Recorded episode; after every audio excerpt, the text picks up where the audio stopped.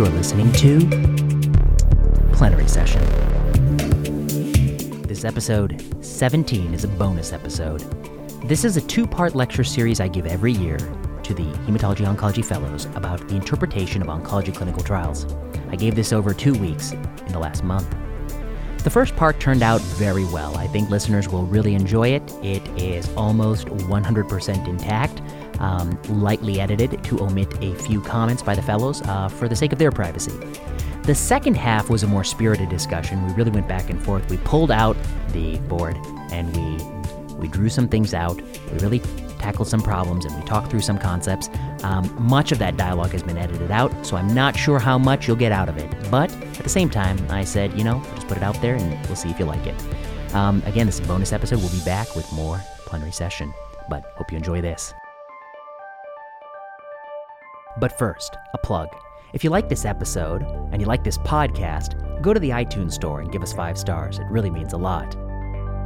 If you have the time, write a review. It, it really goes a long way. Follow us at plenary underscore session on Twitter or email us plenarysessionpodcast at gmail.com. What are we doing right? What could we be doing better? And what do you want to hear about in the future? We are happy to field your requests.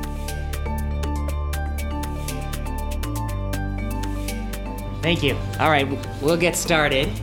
Uh, this is a two part series we do every, I don't know, sometime during the year, but hopefully early on in the year, called Interpretation of Cancer Clinical Trials. In terms of disclosure, I'm the author of this book, which is why I'm fabulously rich. And uh, we put out this podcast called Plenary Session, which appears at least once a week. Like all good disclosures, it is free advertisement. And uh, my work is funded by this nonprofit foundation. Okay, I think um, when you talk about a clinical trial, especially in a field like oncology, um, I think it's so easy to come to the bottom here and think about the abstracts and publications. But you should remember that at every juncture in an oncology clinical trial, there were some decisions that had to be made. So, one, trials really start with what is the clinical question we want to answer? What is the question that you want to you want to address? Then you think about how would you design and conduct such a clinical trial? Collect the clinical trial data, and then from the clinical trial data, it's really like um, you know tens or hundreds of thousands of pages of data that's somehow condensed into what a 350 word abstract or a 3,000 word article. So I think what people forget is that there is biases that exist along this spectrum that you should kind of be looking out for. When it comes to the publication space, there's bias in the decision and timing of reporting data. You know, typically negative data is reported a little bit later than positive data. There's bias in the endpoints emphasized. We'd like to see primary endpoints emphasized, but sometimes you see secondary endpoints. There are changes to the pre planned statistical analysis. Uh, so they said they're going to look at it one way, they look at it another way. There's subgroup analyses and spin. These are the kind of things you watch out for when you read papers. But there's bias at every level of this process. When it comes to clinical trial data, there's bias in the coding of adverse effects. So a good example of that is um, through litigation, we had the clinical trial, the clinical study reports of Tamiflu, and Tom Jefferson and colleagues from Cochrane Rome recoded all the adverse events, and they got slightly different levels of adverse events than the investigators who coded it the first time. So you have the raw data. Somebody has to make a decision. Did this person have grade one nausea, grade two nausea? So that, that, that requires judgment, and there may be bias in that. There's bias in the choice of controls, blinding endpoints, inclusion, exclusion criteria. I think that's some of what I'm going to talk about today. Uh, when it comes to the design and conduct of a trial, are you testing your novel drug against what doctors actually use? Or are you testing it against some straw man comparator that uh, the FDA will let you get away with, but we barely use? And then finally, there's bias in the choice of clinical question. We forget, but you know, a large percentage of the clinical questions are really decided by for-profit entities in the healthcare space. They set the trial's agenda. They may not be asking the most interesting questions. For instance, you may see questions comparing, you know, should a patient get a drug at dose A or dose B? But a better question might be, should they get that drug at all? You know, so that you may not get that trial because it may be testing sort of a triviality. Okay, we talk a lot about data sharing, and we're at last on the cusp of, I think, de identified individual patient level data sharing. But it's important to remember that data sharing will only fix this latter part. If you have the raw data of a trial, you could recode the adverse effects, you could redo the endpoints, you could write it up the way you wanted it, but you can't go back and change the control arm of the study. That's so called hardwired, it's built into the trial. Okay. I think, um, like last week, I wrote an article in Medscape that says something like, How do you keep up with the medical information? And one part of it talked about when you read trials, how do you read a trial?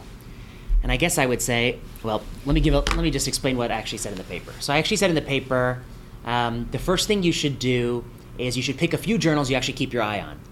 And one journal, let's say, for instance, New England Journal of Medicine.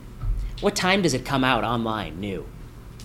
Wednesday, 2 p.m. Pacific time, 5 p.m. Eastern time. Okay, you should know that because I think it's actually it actually is important these days.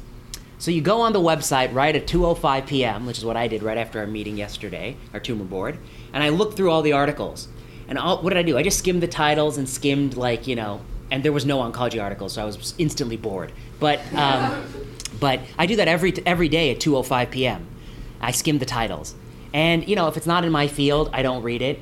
The original articles I look through, if they're randomized, I'm more likely to read it than observational. If it has larger sample size, I'm more likely to read it. If it has a clinical endpoint rather than a surrogate endpoint. And I try to read a couple, like right in the heat of the moment, because by that evening and next morning on Twitter, social media, people will be talking about the article. And so if you want to participate in the discussion in real time, I think you know you kind of have to consume the information when it comes out. And so I do that for JCO, which comes out Mondays, and JAMA Oncology, which comes out Thursdays, and a few journals. But once you pick the trials that actually like make your cut, which should be like, you know, I think like maybe one in every 20 papers you actually look at, or even less. Um, here's what you just have to ask yourself. Before you even read the paper, just try to a- answer these questions by skimming through it. What was the effect size? What was the effect? How big was the effect? Was the effect on a clinical endpoint or a biomarker? So was it on something that intrinsically matters to patients or a stand in for that, a surrogate? Was the magnitude of the benefit statistically significant and clinically meaningful, or just statistically significant and, and clinically a triviality? Will it matter to patients, that kind of magnitude of benefit? Then I ask, is the control arm appropriate? Did they test the drug against the proper control? Or was it like nivolumab and dacarbazine, which nobody was using dacarbazine when they ran that trial? You know, you got to get in the habit of doing this, um, like going to the website, skimming through the articles. I think probably 1 in 20 will make your cut the one of the things I say is like, what do I actually read? The first thing I do is I go to the correspondence section.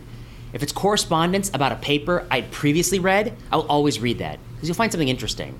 The second thing I do is there's some authors I know, either personally or professionally. If I see their name on a paper, I'm going to read their paper. And the third thing I do is I read papers that actually have something to do with what we do, oncology. Uh, and the New England Journal of Medicine publishes, you all know, about 200 original articles a year. And so if there are 200 original articles, maybe 50 at most are oncology, 40. Um, so yeah, I think it'll be about 40 articles at most in a year, maybe about one a week or one every every one and a half weeks. Not too much. Okay. Pop quiz. Tell us what this stands for, and then is it a clinical or surrogate endpoint? What is the response rate? Response rate is the percent of patients administered a drug who have 30% or more shrinkage in their tumor. If you have complete shrinkage of target lesions and normalization of lymph nodes, you are a complete response. And if you don't have that, you're a partial response. And the sum of complete and partial response is the response rate out of 100 people. Clinical or surrogate endpoint? Surrogate, okay. Okay, and what is progression? The time from enrolling on the study until your tumors that they're measuring get 20% bigger or you have a new lesion on the scan. And if you died before those two things happen, you're censored from the denominator. So why are these two surrogates? Is there something magical about 20%? It's arbitrary. It was just picked. Does a human being walk around saying, I feel okay, I'm 119%, and then 121%, oh, I feel terrible? No. Right? So it's arbitrary.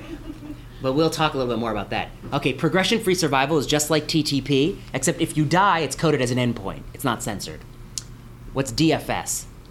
It's typically used in the adjuvant setting, so we've surgically resected the tumor fully, and it's the time until either the disease comes back or you die, whichever comes first.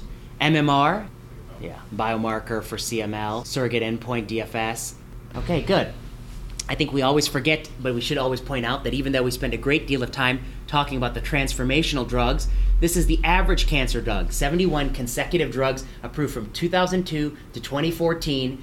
And they've looked at the change in progression free survival and overall survival in the pivotal trials. It's 2.3 months, median 2.1 months. So even though we talk about the great drugs, this is the probably it's fair to say the average drug is modest or marginal. And when we talk about RECIST and progression and response, this is what we mean. Imagine this is your tumor, initial diameter. If you have a partial response, it's in unidimensionally shrunk 30%. So its volume is maybe about a third of what it was when it started. And the same for progression is it's 20% from the smallest it ever was. So if it never shrunk, 20% bigger, PD, progressive disease. And if it shrunk, 20% bigger, progressive disease. But this is still smaller than the initial measurement, right? So you can have progression if you have a response much lower, volume of tumor. And where did we get these cutoffs? This is uh, Charles Moertel, who is a Mayo Clinic oncologist. And in 1976, he gathered 16 oncologists, 12 spheres, and took 1,920 measurements. So he gathered these like marbles and took a tablecloth and a foam rubber, put the foam rubber over it, put the tablecloth over it, and had the marbles on the table. And then he invited oncologists to feel these 12 solid spheres. They measured between 1.8 and 14 centimeters in diameter. The layer of foam rubber was half an inch thick, which was approximating the skin and subcutaneous tissue. This was back in the 70s. We'd have to maybe make the foam rubber bigger these days. But it's just the trends in obesity. Um, and then he says, and then he says, each of the 16 experienced physicians practicing in oncology was asked to measure the diameter of each sphere using the usual technique and equipment he employed in clinical practice. It says he employed, unfortunately, because it's all men back in the 70s. And they really had you bring in whatever you did to measure tumors in your practice. Okay? And then they found out that participants were unaware that two tumors were actually the same size. And these tumors were also the same size. Okay, Anyway, I don't want to bore you with this math, but basically what he asked was if I measured a bunch of marbles, and they're two marbles that are very close in size, one centimeter, 1.11 centimeter, I probably won't be able to tell those apart reliably. If I do it a thousand times, I may make a mistake a lot because it's through foam rubber and I have a caliper. You know, it's not a precise science. But once it gets to a certain difference in size, I can start to reliably tell two things apart. That's what he's showing. And once it starts to get to a certain difference in size, you and I can reliably say this is bigger than that, right? Um, and what he's saying is that 25% and 50%, these cutoffs that we use, actually came from this. They came from the differences in which you and I could reliably tell things apart when we use calipers through foam rubber measuring marbles. Okay, the reason I say all that is that's what people forget. This when we designed RECIST, um, and when and even prior to RECIST, these cutoffs were picked for operational reasons back in the day. They're not picked because they tell you something about how well a person feels. And now we have very sophisticated CAT scans that can measure things better, but still not perfectly precisely. And I think I'll have data. What happens if you take the same CAT scan and have different people score the tumor tumor changes? Okay. We have to also think about the population of people we study in clinical trials. This was a paper by the FDA, seven year experience. Here's what they found. If you took every FDA trial that led to drug approval and you asked how many people in my FDA trial are over the age of 65, 70, or 75, it's this bar. Okay? 35% over 65, 20% over 70, and 10% over 75. They also asked if you took all Americans with cancer how many are over 65, 70, and 75? And that's the tall bar. Okay? What's your conclusion? Clinical trials are enrolling people of the average age? No, they're enrolling people who are disproportionately younger than the average cancer patient. And this problem has existed for many, many years, and no one has done anything about it to fix it. We'll talk about why it's problematic later on. But it is problematic because now I know that a drug works really well in a 55 year old with no comorbidities because they're entered my trial. And I go to clinic and I have to practice on an 85 year old with comorbidities and heart failure. Is the drug going to work just as well? Is the toxicity going to be just as bearable? Here's another paper came out of the uh, Kaiser Permanente group. The nice thing about Kaiser Permanente is um, I think it's fair to say that they're a very representative group of patients. Um, employers use Kaiser as their insurance company, and Kaiser Northern California has huge market share. So if you took an average patient with cancer and an average Kaiser patient, they probably look pretty similar. So what they did was they took the randomized control trial exclusion criteria from two very seminal lung cancer studies and applied it to 400 consecutive Kaiser Permanente patients with lung cancer. This was Lou Fehrenbacher and colleagues. And when the standard RCT criteria were applied, only 34% were eligible for the trial. And then when they added the special criteria for angiogenesis inhibitors, some of these I think were Avastin studies, only 21% were eligible. So what they were arguing here is that the trial is only a, a, a minority of patients in Kaiser, real world patients, would be eligible for this trial. So how generalizable is your trial then to Kaiser Permanente patients? Here's a classic example that I love to tell because I think the story is good. Um, this is the SHARP study, randomized controlled trial of sorafenib versus placebo in metastatic or unresectable hepatocellular carcinoma. Uh, sorafenib is a dirty TKI. It uh, hits many targets in the tyrosine kinome. And this was a, a, plenary session back in the day, one of the original plenary sessions, because of the improvement in median survival from 8 months to about 11 months. It's pretty good. One of the things people noticed after sorafenib was used a lot in the real world is it's very difficult to give. Do your patients love sorafenib when you give it to them? You're shaking your head no. What do they say? They feel terrible right away. And that's just when they see you, and then they take the sorafenib, and it feels even worse. Okay, yeah. So it's rough. Um, okay, so there's a marginal benefit under ideal circumstances. These are all Child's Pugh mostly A, some B, no Child's Pugh C. Average age was what, 60 something in the Sharp study? Um, this is Stacy Dusetzina and Hannah Sanoff, who looked at the use of sorafenib in the Medicare data set. Medicare is the primary insurance of people over the age of 65, who tend to be the group where most HCC is found. Here's what they find. The blue line shows everyone in Medicare who took sorafenib and their median survival, which was about three to four months. So, one thing I want to point out is that patients in the real world taking the active drug live less than half as long as patients in the trial taking placebo, uh, suggesting that the trial is really enriched with favorable biology patients. And then they also did a propensity score matched analysis, which I won't get into too much, uh, but it shows basically that if you were similar to the group that took the drug but didn't take the drug, the red, there was actually no survival difference. So sorafenib, a marginal benefit under ideal circumstances, may have no benefit under real world circumstances in part because the population is so dissimilar from actual cancer patients. One of the other nuances that we need to understand is that response rate, which is the percent of patients who have more than 30% shrinkage in their tumors, um, is prone to bias. Okay, if I take FOLFOX and I give it to patients with colorectal cancer in a phase two trial, and then I take FOLFOX and I give it to patients with colorectal cancer in a phase three trial, in both of those studies, I will get a response rate. There's a percent of people who have 30% or more shrinkage.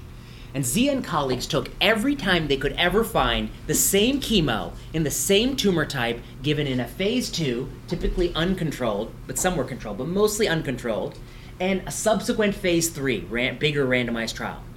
And here's what they found the response rate in phase two and the response rate in phase three. Every dot is the same regimen. Okay? The line is a unity line, one to one. So most dots are above or below the line?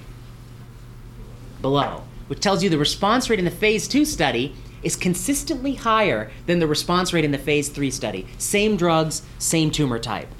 This suggests probably some of it is regression to the mean. Like we do a phase two and we get a nice result, and we run a phase three, and there'll be a regression to the mean, what the true response rate is. But some of it may be biased because these may not always be blinded. If it's uncontrolled, you know the patient's getting the drug, you may be more likely to score it as a response. But the simple fact remains when you read the nightly news, which I, we continue to see, and some new drug has a 50% response rate in, you know, thyroid cancer, and you say, wow, that's really good. But, you know, keep in mind that if you ran it in a phase three, that might be just a, you know, 30% response rate or something. It's likely inflated. We talked a bit about surrogate endpoints it's important to know that they're on the rise. This is Chris Booth and colleagues from Kingston, Ontario. They took a set of randomized trials between 2005 and 2009, and 1995 and 2004. And they say, how often is survival, DFS, RFS, TTP, PFS, EFS response rate the primary endpoint of the study? Here's what they found. They found that overall survival used to be the primary endpoint 50% of the time, now it's only the primary endpoint a third of the time.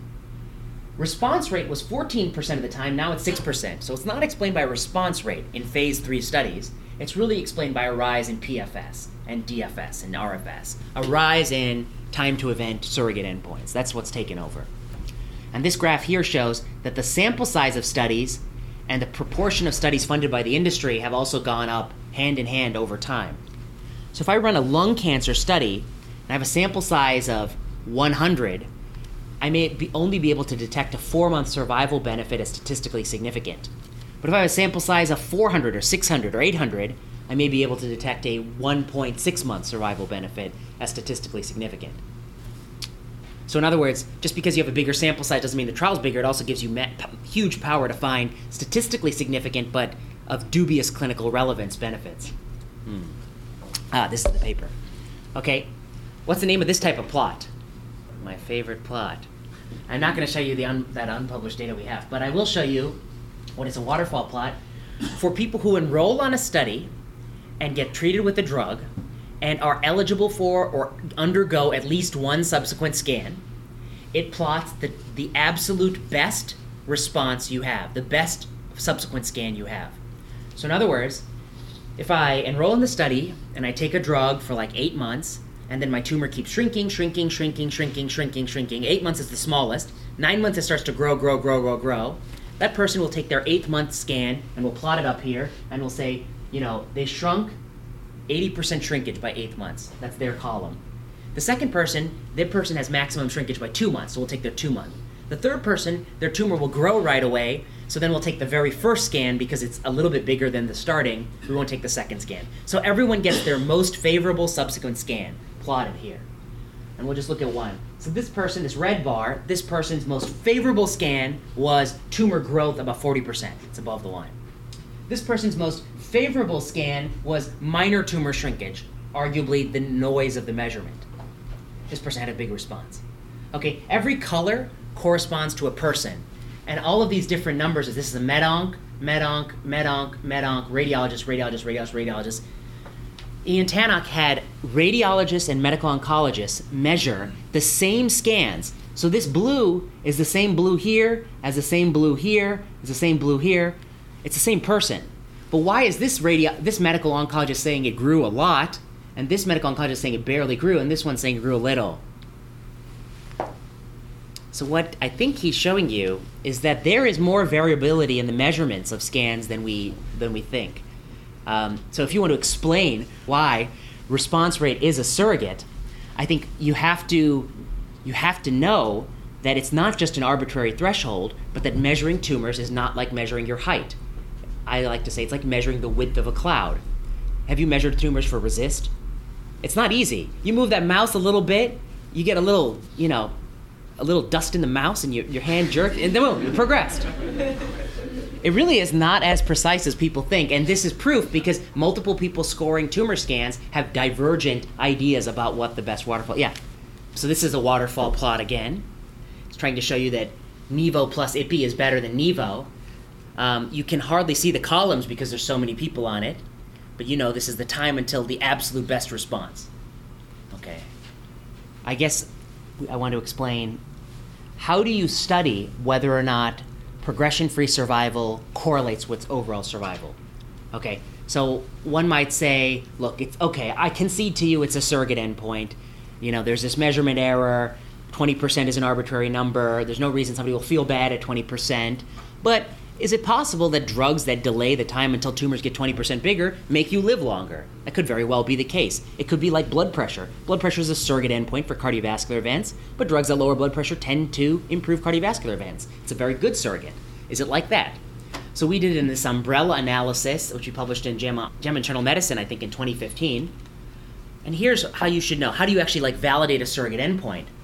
First, you collect every single clinical trial, randomized trial of that surrogate endpoint in that setting. So in breast cancer, imagine there's two trials In one trial, I gave drug A, and PFS went from three months in the control arm to six months in the treatment arm. Survival went from 18 months to 21 months in a subsequent publication. In another trial, I give another drug one month to two months, OS, you know, 12 months to 13. So then I plot the change in PFS on one axis and the change in OS on the other axis. So each dot is one of the trials. So this dot is the trial where you improve PFS one month and you improve OS one month. That's this trial. And this dot is the trial where you improve PFS three months and OS three months. Okay? And then you do linear regression. Okay? Now you just do this for like hundreds and hundreds of trials. And the strength of the R, the correlation coefficient, how tight the dots are on the plot, that tells you how good a correlation it is. And you don't have to use delta, you could also use hazard ratio PFS. Okay, you could use some sort of percent change. Okay, so what happens when you do this? One can imagine. I could do this in metastatic frontline breast cancer. I, I could look at all those trials, and there's probably dozens. I could do it in metastatic colorectal cancer. I could do it in lung cancer. So what if you do it in every every cancer? This is what we did. This is Spencer Spencer's figure. This is called an arrow diagram that only only Spencer can explain because I have no idea how he does it. But here's what it shows. Every single one of these things is a tumor type and setting. This is colon cancer metastatic, breast cancer metastatic, colon cancer adjuvant, non-small cell lung cancer adjuvant. And as you move in time from 2000 to 2020, I think it, it actually cuts off in 2018, of course. We're not going into the future. These are every published study of a surrogate correlation in all the tumor types. So the first thing you'll see is that, okay, for a long time, there are very few of these studies, but there's been a lot more in recent years. Okay? The next thing that you'll see is that the number of trials in the correlation study is the size of the rectangle. And one of these is really, really big. This is adjuvant breast. I think 129 studies. Or is it adjuvant lung? One of those two have a lot of studies. Adjuvant breast and adjuvant lung have a lot of studies. Um, and some of these are very, very small, meaning very few studies are being correlated, like the kind of like the plot I showed you with two studies. Okay, and then the color code tells you if it's a strong or weak or good correlation. So red is weak correlation, and green is good correlation. And what I want to point out is sometimes the green and the red are in the same exact tumor type. Like there's so many different uh, analyses. Some are positive, but three were negative in that setting, right? That's kind of suspicious. It suggests that like I wouldn't have a lot of faith in this trial, in this correlation study, if multiple other correlation studies in that setting were very negative. Uh, so I think that's what you see in this arrow, and then we've plotted it out. Here's what we find. If you look for PFS or response rate against OS in the metastatic setting, most of them are low correlations, some of them are medium correlations, and a few are high. And most uh, agencies believe you need a high correlation before you can really put stock in that surrogate. So, as a general rule, PFS is a poor predictor of overall survival. And I forgot to put the slide in, but just on Monday this week in JAMA Internal Medicine, uh, Kovics and colleagues from McMaster looked at the correlation between PFS and uh, health related quality of life. And they find essentially no correlation at all. So you want to say, like, okay, well, PFS, drugs that improve PFS, they may not make me live longer, but surely they improve my quality of life. Well, they found that that's not the case. And there's another group, the Harvard group has have, have the data. It's coming out next month or in a couple months. Um, and they have the exact same finding. There's no correlation between PFS and health related quality of life. Okay, when they used the endpoint surrogate, did they know it had a good correlation? We did this paper in the Mayo Clinic proceedings in 2016, where we call strength of validation for surrogate endpoints used by the FDA.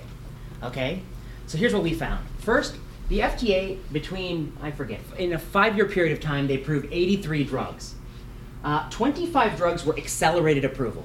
An accelerated approval is a drug that's approved on the basis of a surrogate endpoint thought reasonably likely to predict overall survival, um, and it has a post marketing efficacy commitment.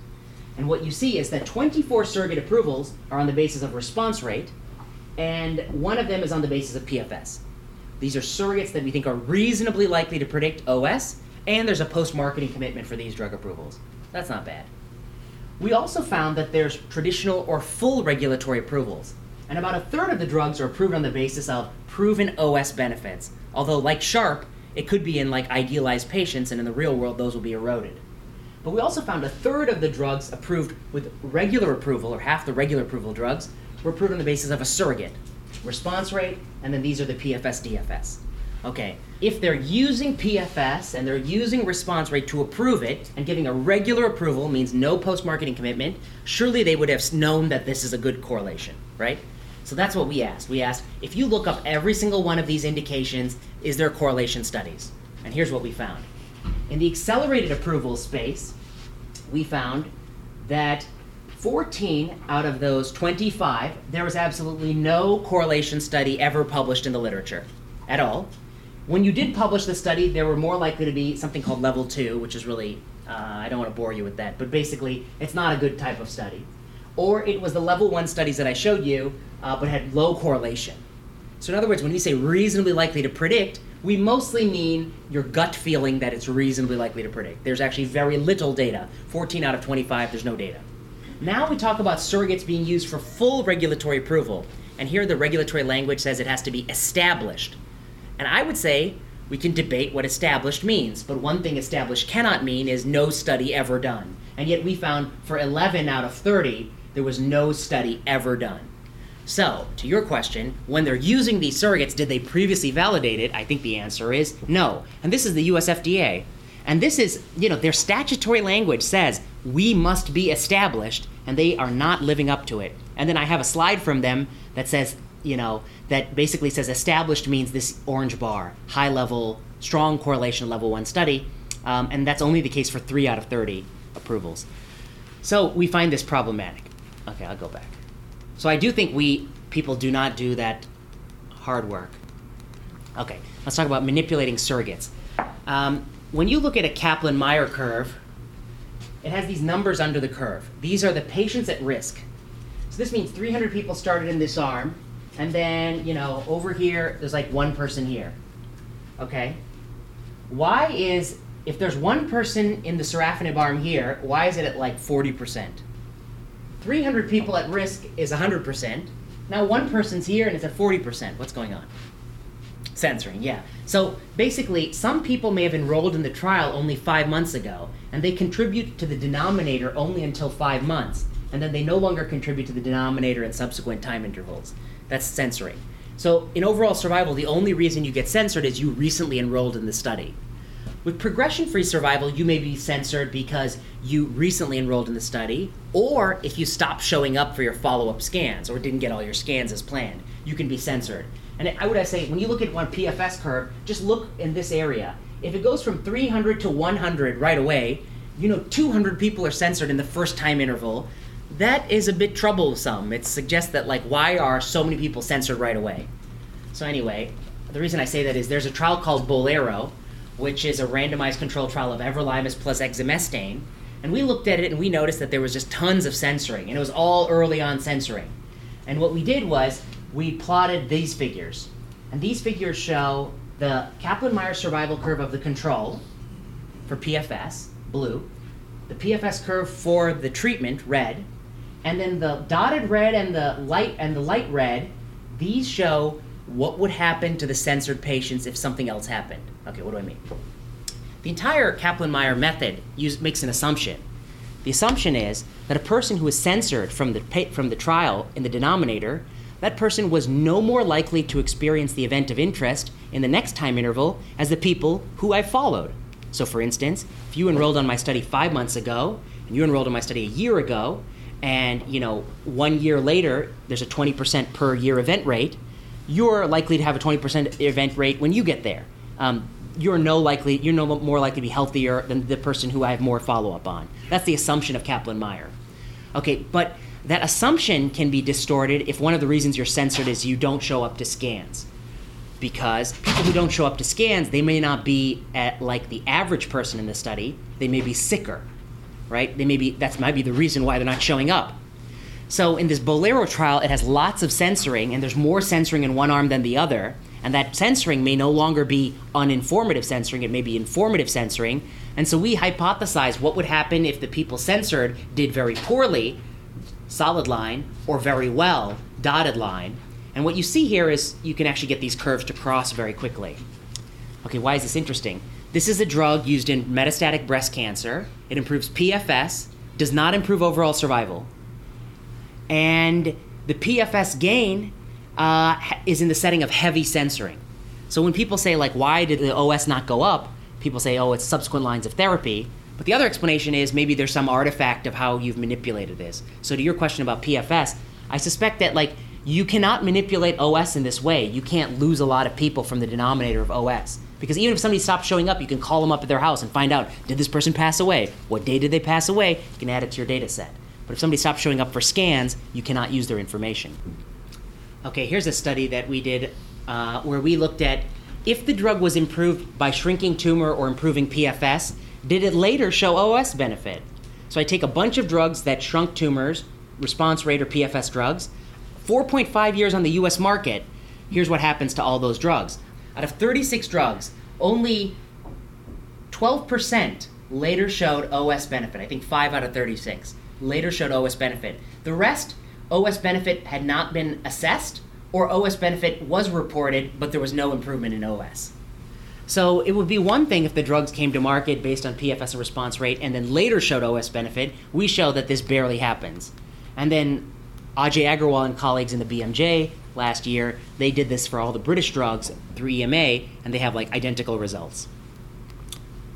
And not to mention quality of life. So if you look at the drugs that had no OS benefit and you followed them out in time, uh, only a, one of them had better quality of life. Some had mixed quality of life, so different scores go up, some scores go down. Some had no difference or worse quality of life, and some had no evidence. This is uh, Tracy Rupp in JAMA Internal Medicine. So, what are the takeaways there? The endpoint is surrogate, poor correlation. Uh, not, we are not doing the post marketing studies to establish survival or quality of life benefit. Mm, I think some people feel this is problematic. Cardiovascular drug, okay? Imagine I come up with a, a new bedside scanner. You can carry it in your pocket and you can put it right on somebody's chest and it will detect plaque in the left main coronary artery. Okay? I'm using a cardiology example that I've invented because I think it will pull you out of your oncology mindset. It'll allow you to see the truth, and then we'll go back to on- oncology and see the analogy. Okay, so I have a new device. I pull it out of my pocket. It can tell me exactly how much plaque is in the left main coronary artery. And then I invent a new drug that can cause that plaque to regress. And obviously, we believe that the more plaque, the worse things are for the patient. So we know that natural history shows that people with cardiovascular disease go from zero plaque to 0.1 millimeter, 0.2, 0.3, 0.4, 0.5, and then they, you know, they die. Once they get more than 0.5, they die. Let's say hypothetically. You want to study your drug in a randomized trial, and you want to start with people on the wards who have 0.4 millimeters of plaque, uh, because they're like pretty pretty sick. Is this okay? New drug, new device, measuring plaque in a new way. Yes. Okay, I think it's fair. So here we take people with 0.4 millimeters of plaque, we randomize them to drug or placebo, and lo and behold, what oh what endpoint do you want to measure? You're a cardiologist. What endpoint are you going to measure? Mortality. And in fact, I think the cardiologist would would um, would measure that. Let's say mortality is beneficial. Your drug works. You randomize people with 0.4 millimeters of plaque, drug versus placebo. You have an all-cause mortality benefit. Okay. Now you're the drug company, and you're like, wow, this is pretty good. But um, you know, not a lot of people have 0.4 millimeters plaque. I want to you know use this maybe earlier in the disease. So let me do a randomized control trial of people with 0.1 millimeters of plaque. So I take people earlier on, right? I find them with less plaque. I randomize them to the drug or placebo. Okay? Um, what do I do to the placebo people once they get to 0.4 millimeters of plaque? They have to get the drug, I think. Why? Because the first trial showed benefit there. So now that I've already established a benefit, when the control arm patients get to 0.4, they have to get the drug, right? Uh, and they get the drug. And overall survival is negative from this trial. If overall survival is negative from this trial, then how would you interpret the data? So you have a patient in front of you with 0.1. Should you give him the drug? No. I think the trial shows you can safely wait to 0.4, then give the drug, and then you have a mortality benefit there. But there's no added benefit from moving the drug up to 0.1. Okay? That's what I want to show you in cardiology. Okay, too bad we just, that's not the lesson that we know in oncology. And then the other thing I wanted to show you here what if in that initial study of 0.4 millimeters of plaque, we did a randomized trial, they get the drug, but when the placebo arm got to 0.5 millimeters of plaque, we crossed them all over to the drug. Would that make sense? If your first study to show benefit of the drug. I think it would make no sense because you haven't even established the drug works. So, too bad that, like, basically what I want to show you is that we basically do this in oncology all the time. We take a drug that has never proven therapeutic benefit and we cross everyone over to it at some arbitrary threshold, and then we cannot say anything about OS. And we basically don't do this in oncology. When we've already established a drug works for people with more severe disease states, we don't always give it to those patients in a trial. Those make both those type of trials, I think, unreliable. Let's talk about Sipuleucel T. Sipuleucel T, my favorite example to talk about, because uh, you don't use it too much. Uh, it is a prostate cancer vaccine. This was the first cancer therapeutic vaccine. And it's different than like a vaccine for hepatitis B or HPV, because those are vaccines to prevent you from acquiring a virus. Cancer therapeutic vaccines are if you already have a cancer, we give you a vaccine which should make your body fight the cancer. It's a different strategy. And they've tried it for many, many years, decades. This was the one that was approved. And it was approved based on this. This is overall survival. Placebo, 22 months, Sipuleucel T, 24 months. Improvement in overall survival. It has zero response rate. There no responses on this drug. In progression free survival, the curves are superimposable. Okay? So no responses, no PFS, but it has an OS benefit. Okay? Sounds good. What do you need to know? This is the design. Basically, you took all these patients and you pheresed them all. You took their blood out to make the vaccine. Um, and you collected certain cells, dendritic cells, you processed in the vaccine. You made a vaccine for everybody. In one group of people, you injected them with the vaccine. In the other group, you injected them with placebo. And you took the vaccine you made for them and you froze it in the refrigerator. And then you followed them along. And then they had no responses in either arm. They progressed on the exact same day, on average. They progressed at the same time. If you progressed after getting the vaccine Sipuleucel T, we gave you docetaxel, which is a chemo drug that has a proven survival advantage. If you progressed on the placebo vaccine, we thawed out the vaccine we had in the freezer and we injected you with it. So you crossed over to the frozen salvage vaccine. Why did we do that? Because how else are you going to enroll patients on the trial? They want to get the vaccine. It's so it sounds so wonderful. Who would want to enroll in a trial just, just to get a placebo? You want to eventually give them the vaccine. At least that's what they said. Okay. Once they progressed a second time, after the frozen vaccine, then they got docetaxel. Okay. What if I were to tell you the time that these people took to get docetaxel was 12 months. This was about 13 months. 60% of people got docetaxel in the Sipuleucel T arm, 50% of people got docetaxel in the control arm. Now, is there an alternate explanation? Sipuleucel T has no response rate, no PFS, improves OS, but in that trial, people who got Sipuleucel T got docetaxel, a proven drug, one month sooner, and 10% more got the drug.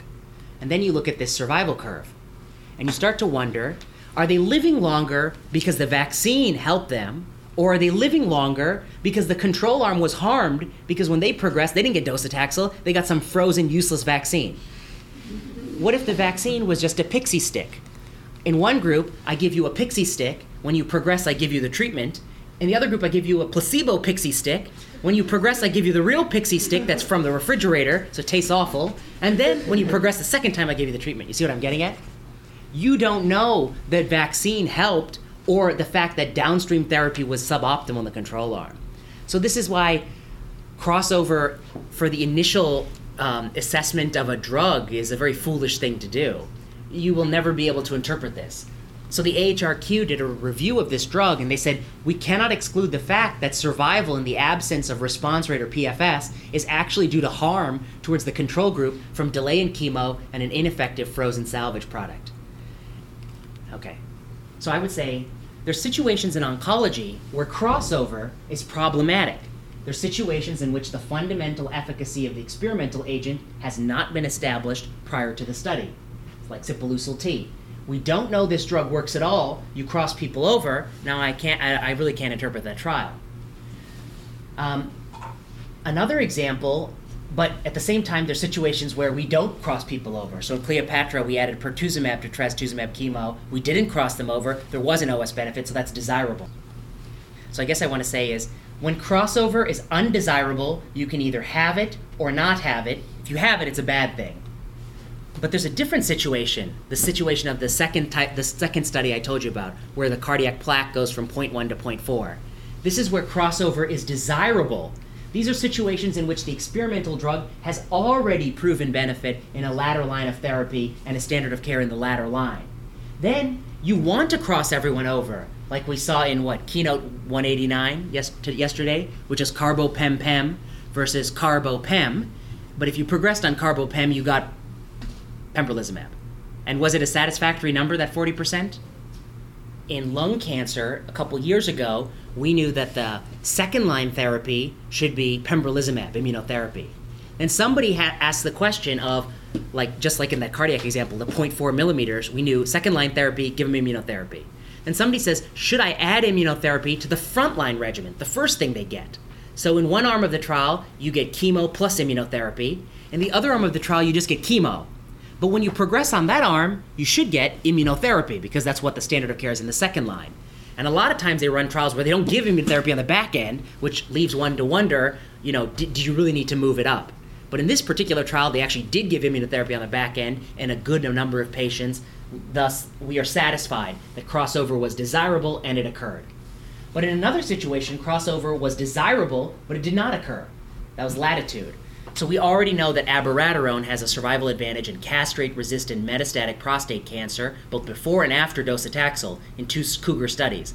And somebody tested it earlier on in the disease setting in castrate-sensitive prostate cancer in latitude. But when you progressed on the control arm, you didn't get abiraterone at all. And so these people write, we cannot be sure that the survival advantage of early treatment would still exist if control patients had fair access to the drug. So that was the comment in the New England Journal in the co- in the correspondence section. And then Pacific, finally, in the follow up of Pacific, I did figure out that crossover occurred almost in nobody. You know, you saw that it's in the supplement. It's like 20 people. It's ridiculous. Anyway, all right, we're gonna have to pause. That's it for now. What were the takeaway lessons from part one? I guess I would say you need to know uh, I mean, I think you need to know. We talk a lot about response rate, but people often don't know. It's the percent of people who have more than 30% tumor shrinkage. Measuring a tumor is like measuring the width of a cloud. There is measurement error. It's not like measuring your height. Um, these cutoffs that we pick were picked for operational reasons once upon a time, so that's their, why they're arbitrary. All of this put together is why it's a surrogate endpoint. These surrogates, unfortunately, do not correlate that well with survival or quality of life. Unfortunately, we use them more and more.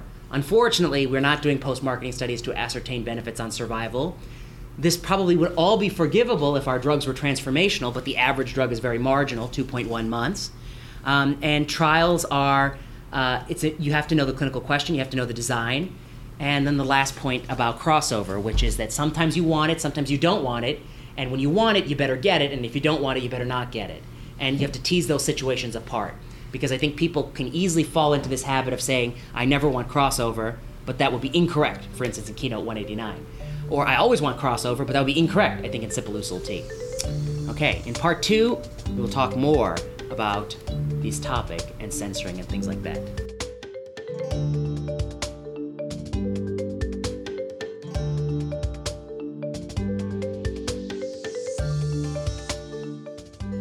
Part two of our Interpretation of Clinical Trials and Clinical Data seminar series. Hope you find it interesting. Okay, as a quick refresher disease free survival and progression free survival are composite time to event endpoints. Okay? What is a time to event endpoint? Any one of a number of events. And so if it, if it could be event A, B, or C, and A happens before B, it's the time until A. And if B happens before A, it's the time until B in a composite endpoint. Okay, so what are the components of disease free survival in breast cancer? And then we're going to talk about PFS and lung. Okay, so disease free survival, it's a time from randomization until you experience a DFS event. But what are the DFS events in breast cancer? There are at least four, maybe five. We'll see. Okay, let's go. Name an event. Death. If the first thing that happens to a person is that they subsequently die, that's the event. And we should also re- remember DFS is used in settings of adjuvant. So the patient has had the tumor fully surgically removed. If you scan them in a CAT scanner, you wouldn't find any tumor, theoretically. Of course not, because if you did, they would be metastatic. Okay, so death is an endpoint. What else? Okay, so invasive, invasive disease. Where? Where?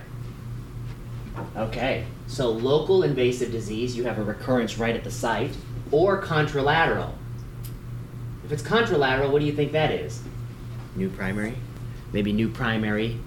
If it's a metastasis, contralateral breast, that would be, and nowhere else would be a bit unusual. Okay, what else? Distant metastasis. What else? Good, DCIS.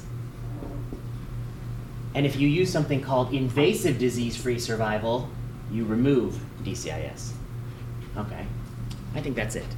So the point here is that I guess if you look through uh, DFS trials, where do you think the bulk of the DFS events are coming from? Which of these is driving DFS? Which is it not? Which is like the least likely event in DFS? Death. So you know in diabetes trials, sometimes they have like one A1C rises one point, two you're blind, and three you're on dialysis. And then they do a trial and they say the early use of uh, whatever Gila Monster saliva drug they've invented decreases the time until diabetes gets worse or you have end organ damage. Doesn't that sound good? Then you look at it, and it's all driven by the you know the A1C endpoint. And similarly here, these tend to be the bigger drivers, the ones at the top. Okay, now what is PFS? The other thing I want to make a point here is that um, this this endpoint is always moving in the sense that the fine edge of the endpoint is moving. As CAT scans get better and better, you can diagnose DFS events that 25 years ago you wouldn't be able to diagnose. A DFS event was probably a, a, a bigger chunk of tumor coming back. Okay, what are the composite endpoints of PFS? Death. Progression. Progression, which means two things. What counts as progression on RECIST 1.1? Enlarging target lesions or new lesions. Who saw this press release this morning? What does it say? Hmm, you recall in August of this year, nivolumab, single agent, was approved for second line small cell lung cancer based on a response rate of how many percentage points was that response rate? Yeah, 10, 15%. Is that a good response rate? Excuse me? now, for small cell, look at the caveat. Okay, it was approved based on a response rate of 15%. In August of this year, 2018, how many years ago did we know it had a response rate of 15%? 2016. Who's listening to podcast? Episode 3, people. Episode 3. Talk about it. Episode 3. We knew it had the response rate in 2016, Lancet Oncology paper. They waited two years knowing the response rate with no, essentially no additional data. Then they gave the accelerated approval in August. And now we have the results of the randomized phase 3 Checkmate 331 trial, randomizing them to immunotherapy, nivolumab, which received approval, versus topotecan or amrubicin. Are these good drugs? Not very good. And it did not win. It lost. So what's going to happen? The same thing that will happen to atezolizumab in, bl- in uh, bladder cancer, second line. What happened there? They did not pull the indication, even though it didn't meet the endpoint. Yeah. I see. I see what you're saying. You're saying that it one could justify it because it's approved in the latter line. We saw the same thing with uh, olaparib in germline BRCA into the ODAC. It approved in the fourth line, not the third line. The third line had a negative randomized trial. But uh, what is the confirmatory study for any of these things? It is this study. The confirmatory study is the one that moved it, advances it a line of therapy. The confirmatory study is negative. Now we have to take it on faith that, well, Opdivo versus the opposite chemotherapy or investigator choice chemotherapy or maybe even best supportive care would have improved survival in the third line, but we don't have that data. But I think this is surprising. It's supposed to be 15% in the third line. Maybe the response rate in the second line is a little bit higher, but it lost. Same thing with Atezo. What about Atezo in bladder? You use that? Or you switched over to Pembro? You use Pembro because it positive phase three. Let's not forget that the cost of these agents is going up. But I disagree with your contention that Just because it's one further latter line of therapy doesn't justify the lack of randomization. We have randomization, it's negative in, a, in the second line. And these are pretty probably similar kind of patient populations, relapse refractory. Cost of cancer drugs is rising five times faster than other classes of medications. Look at that. Very. This is cost per month. In the 1970s, it was like $100 per month of therapy. Now it's like $12,000 per month of therapy. Like that palbociclib. Hey, for $12,000 a month of a therapy with palbociclib, how many months of median overall survival do I get? What was the OS benefit of palbociclib in Paloma? Long-term follow-up. I'm sorry, I said OS. and actually, it didn't double the PFS anymore. The PFS keeps shrinking every time they study that palbociclib over and over again. There's no OS benefit. It has a PFS benefit, no OS benefit, and real toxicity. Reminds me of Avastin in breast cancer, except one is widely used and marketed at $12,000 per month of treatment, and the other one has been revoked by the US FDA. This is a graph of the median household income in this country adjusted for inflation. What is that? Stagnation. Even though there's been a lot of wealth in the, created in this country, the median household income is essentially flat since the 1970s. That's why our Gini coefficient is through the roof, even though inequality is through the roof. This blue line shows the median monthly cost of an anti cancer drug in the US. Something wrong here. The best selling drugs make a billion dollars per year. Rituxan, 8 billion, bevacizumab, 7 billion, trastuzumab, 6 billion, imatinib, almost 5 billion a year. And that wasn't supposed to even be profitable. When you have competition in the drug space, all the price of everything goes up. Imatinib average cost per day about $100 when it initially approved. $30,000 a year. Uh, people thought it was untenable. Now we have nilotinib and dasatinib approved, and the price of all of these agents has marched up lockstep together. Which is the better of those three drugs? That's the question.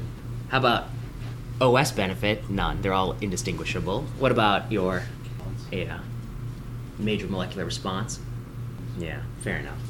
Ah. This is the pricing changes in Medicare Part B. But before I tell you about it, let me tell you. You know that Martin Shkreli, he took pyrimethamine and raised the price from $13 a pill to $750 a pill. That toxoplasmosis drug. Pharma bro, Martin Shkreli. Well, he raised that price, what, 5,000% overnight? And that drug is very, very old, so he's considered a profiteer. People don't like that kind of behavior. But we asked, is that behavior an exception or the rule in cancer medicine? So this is every single drug that is paid for by Medicare Part B. What does Medicare Part B pay for? Medicare Part B versus Part D. What does Part B pay for? What does Part D pay for?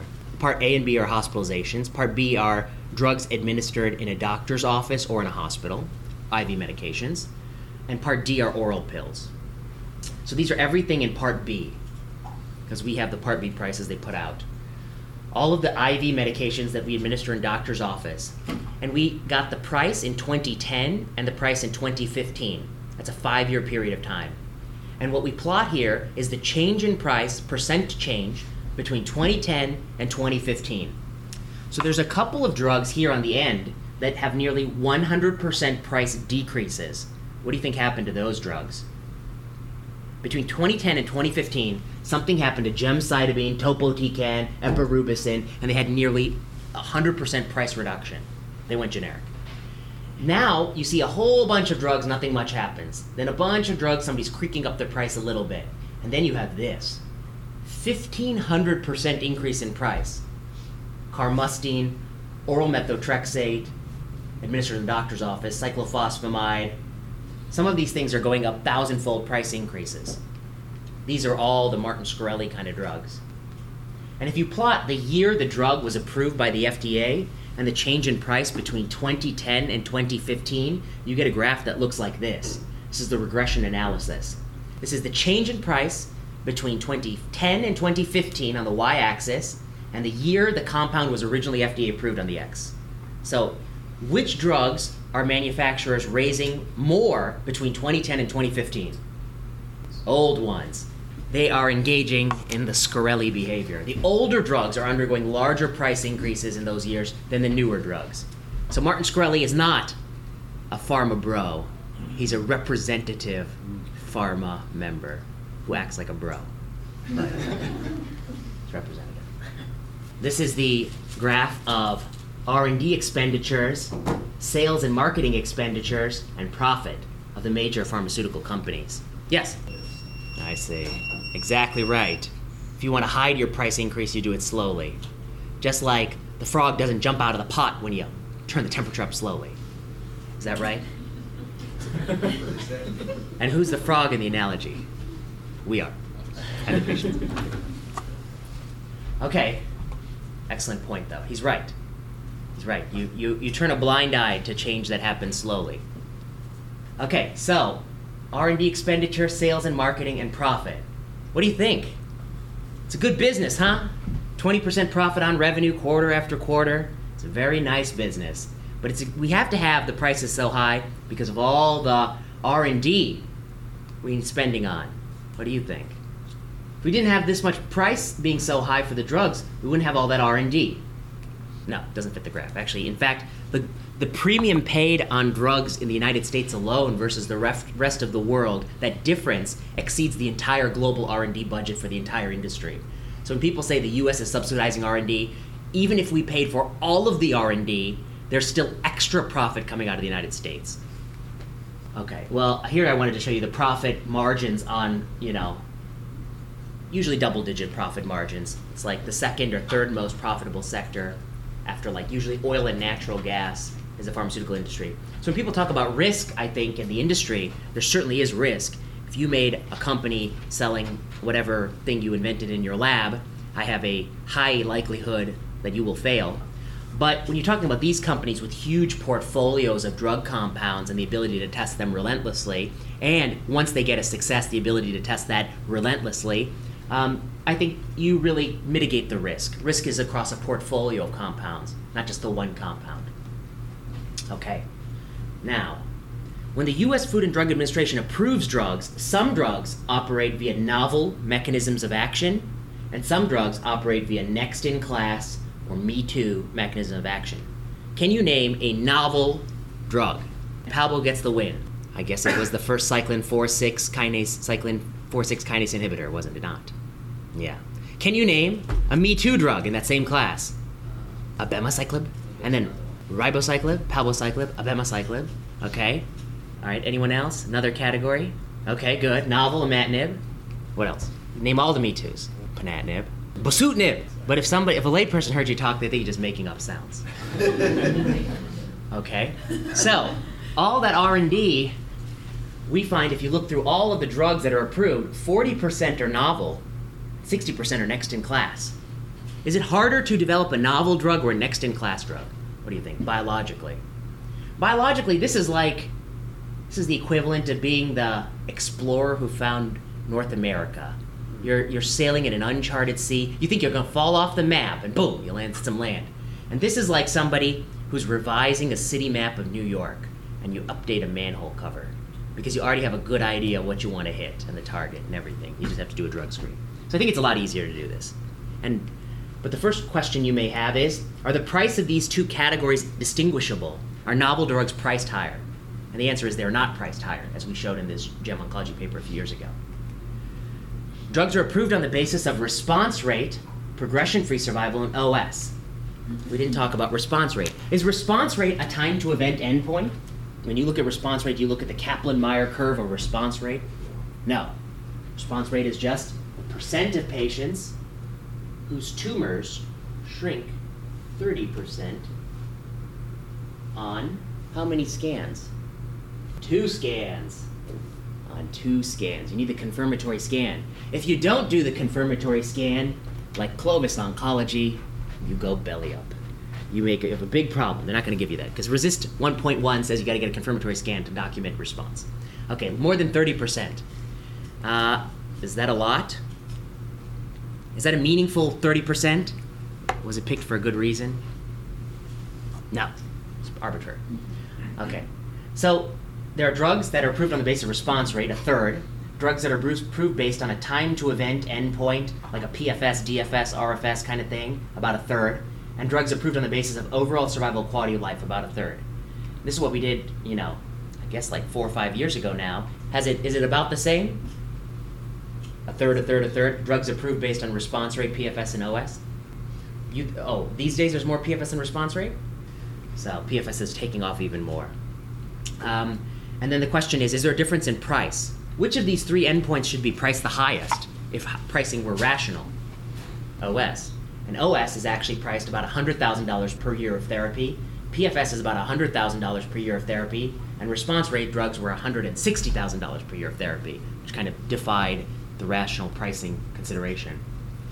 And here's a graph where we plot for all of the drugs improved on the basis of survival and all of the drugs approved on the basis of progression free survival.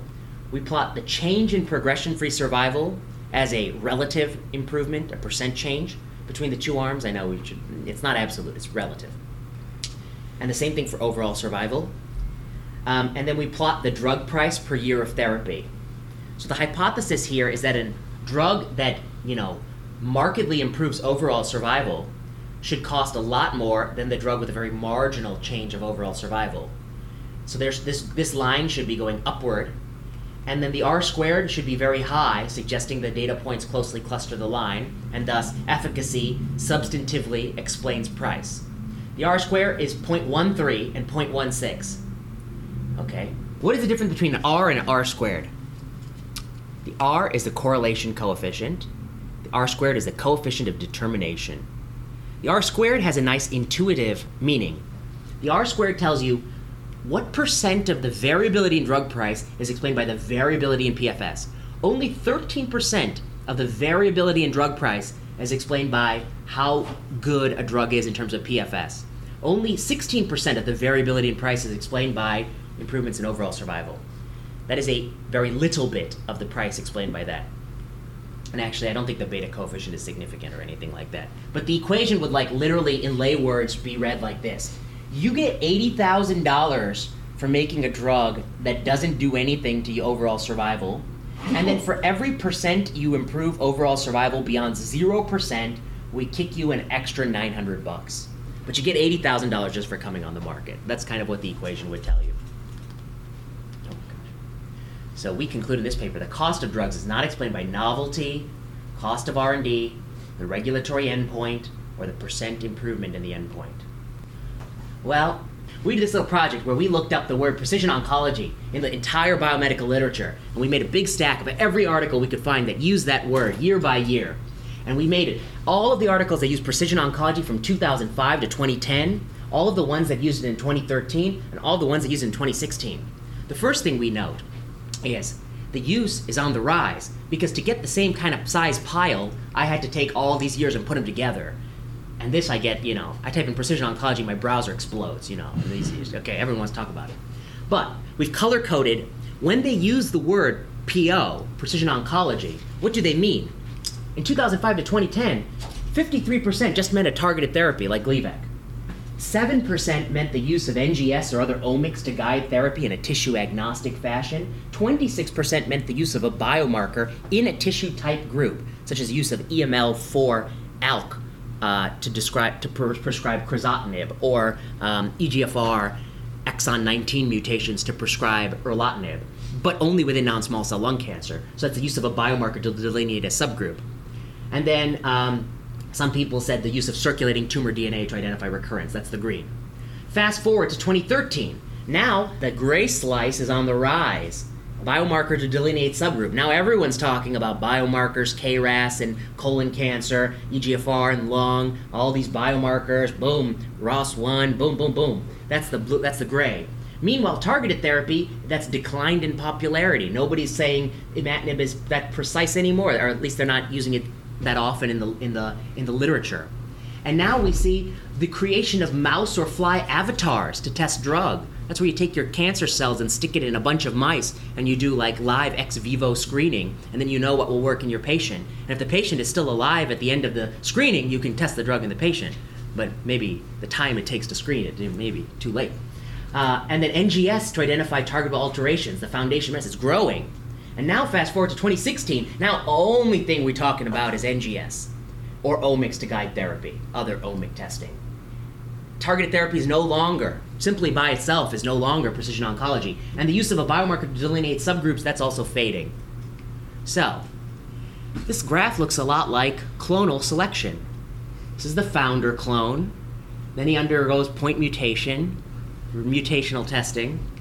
But then, if you fast forward to 2018, it will be a new pie, and the pie would say precision oncology, and it's just one slice that says everything that works, and not precision oncology is anything that doesn't work. That's how you define it. But the reason I bring this up is because I want to make a point about interpreting clinical trials. Who read this paper? This is in JAMA, Association of Broad-Based Genome Sequencing with Survival Among Patients with Advanced Non-Small Cell Lung Cancer in Community Oncology Setting. Carolyn Presley and colleagues, who interviewed here for a job a few years ago and gave a good talk. And Cary Gross, Yale University. Here's what they did. They looked at the Flatiron data set and they looked at community practices where if you had non-small cell lung cancer, you underwent EGFR, ALK uh, testing. And in the other arm, they looked at community practices where you underwent um, broad NGS for hundreds of genes. And they show in this paper that if you undergo broad NGS, you found more mutations and you put people on more drugs. But in a propensity score matched analysis, there was no difference in outcome between those two arms. But if you didn't propensity score match it, the group that got broad NGS did better. What does that mean? If you don't propensity score match it, but if you do propensity score match based on the severity of illness and the propensity to receive broad based NGS among patients, that effect vanishes. The people in whom it's done, they're gonna do better because they have better substrate going in, which kind of makes sense. But I just want to point out this paper is a negative paper, it's a propensity score match paper. It's actually, mm, for observational studies, it's the, the single best methodological study on this question because we, we, have ran, we don't have really robust randomized trials here. But I think like it's important to know that we do enter this kind of very bad science all the time in this space. This is just one example where if you look at patients, if you took a lot of patients and you sequence them broadly, let's say all the patients where you're thinking about a phase one clinical trial, you sequence, and you put them in two buckets patients who can be matched to a drug for a phase one trial, or patients who are not matched to any therapy and they have to get a phase one trial for an agnostic drug. For instance, if I have a um, FGFR mutation, I maybe there's a special phase one trial for me for an FGFR inhibitor. But let's say I don't have an FGFR mutation, then I got to go on a phase one of I don't know some some terrible cytotoxic drug or you know or or some promiscuous TKI or something like that. So then they say patients who have matched phase one trials and get put on those do better than ones who get put on therapies that they're not matched to. Okay? What's the problem, the, the philosophical problem with this kind of comparison? See, the people who get unmatched therapy, what mutations do they have? They have BRAF mutations, they have EGFR, they have ALKs, they have ROS1s, they have mutations for which you have drugs. The people who are not matched, what are they getting stuck with? The P53 deletions, the RAS mutations, some very nasty mutations are getting in there. There's a reason why you haven't drugged RAS. It's a very big protein, it has like no binding pocket, you can't even put a molecule on it. It's not very hard to drug. So what you're really you're comparing two different groups of people. When you look at a comparison, you have to ask yourself, what is the counterfactual? This is the epidemiology question. When you say people did, you know, people who had characteristic A who did X, this is what happened to them. The counterfactual is people who had characteristic A who did not do X. It's not always people who had characteristic not A. It's a different group of people. You have to ask the counterfactual, what would have happened to these people had you not done the thing?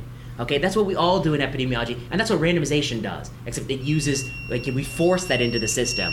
And that's what these people are doing by propensity score matching. They're saying, had it, you know, I want a group of people who underwent broad based NGS, and I want to have a propensity score matched control group who just underwent EGFR and ALK. That means of all the people who just underwent EGFR and ALK, I want to pull out the people who otherwise look like these people, with the exception that they did not get the broad based genomic testing. Every time you read any paper, whatever it may be in oncology, you have to ask yourself do they make a convincing case that this is a sufficient counterfactual? Because I could, to, to drive it to absurdity, I could say I gave patients with ROS1 lung cancer crizotinib, and I'm comparing it to patients with pancreatic cancer.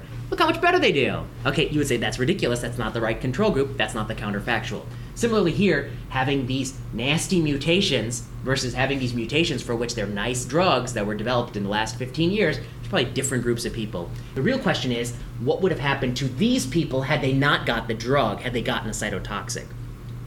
I think there are some principles of oncology that we have forgotten in recent years, but they evolve for good reason. Because now, if I were the medical writer writing this, I would write um, even though overall survival was not improved, deep response rate and improved PFS likely represent meaningful clinical benefit of unprecedented value.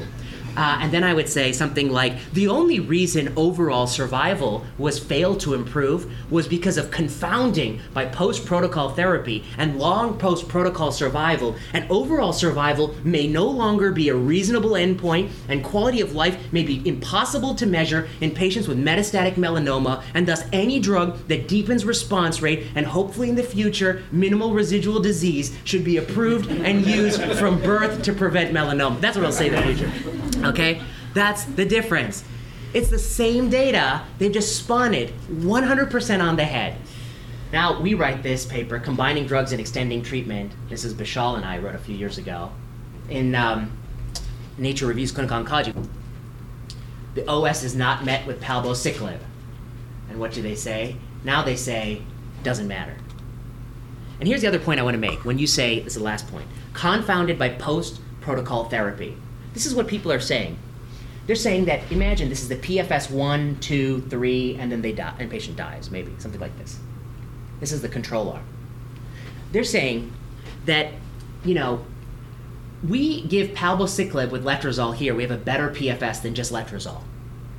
But in order for overall survival to be the same, what must be the case is things must not go so well afterwards versus if you had, you know, just gotten letrozole. All right, thanks for coming. You've been listening to Plenary Session. Plenary Session is a podcast at the intersection of medicine, oncology, and health policy. I've been your host, Vinay Prasad. If you like this podcast and you like this episode, go to the iTunes store and give us five stars. It really means a lot. If you have the time, write a comment. If you want to give us feedback, you can follow us on Twitter at plenary underscore session, or you can send an email to plenarysessionpodcast at gmail.com. We like to know what you're thinking. What could be, be better? What topics could we cover? Um, how can we improve? Finally, Plenary Session owes a debt of gratitude to Kiana Klossner, Audrey Tran, and Ian Straley.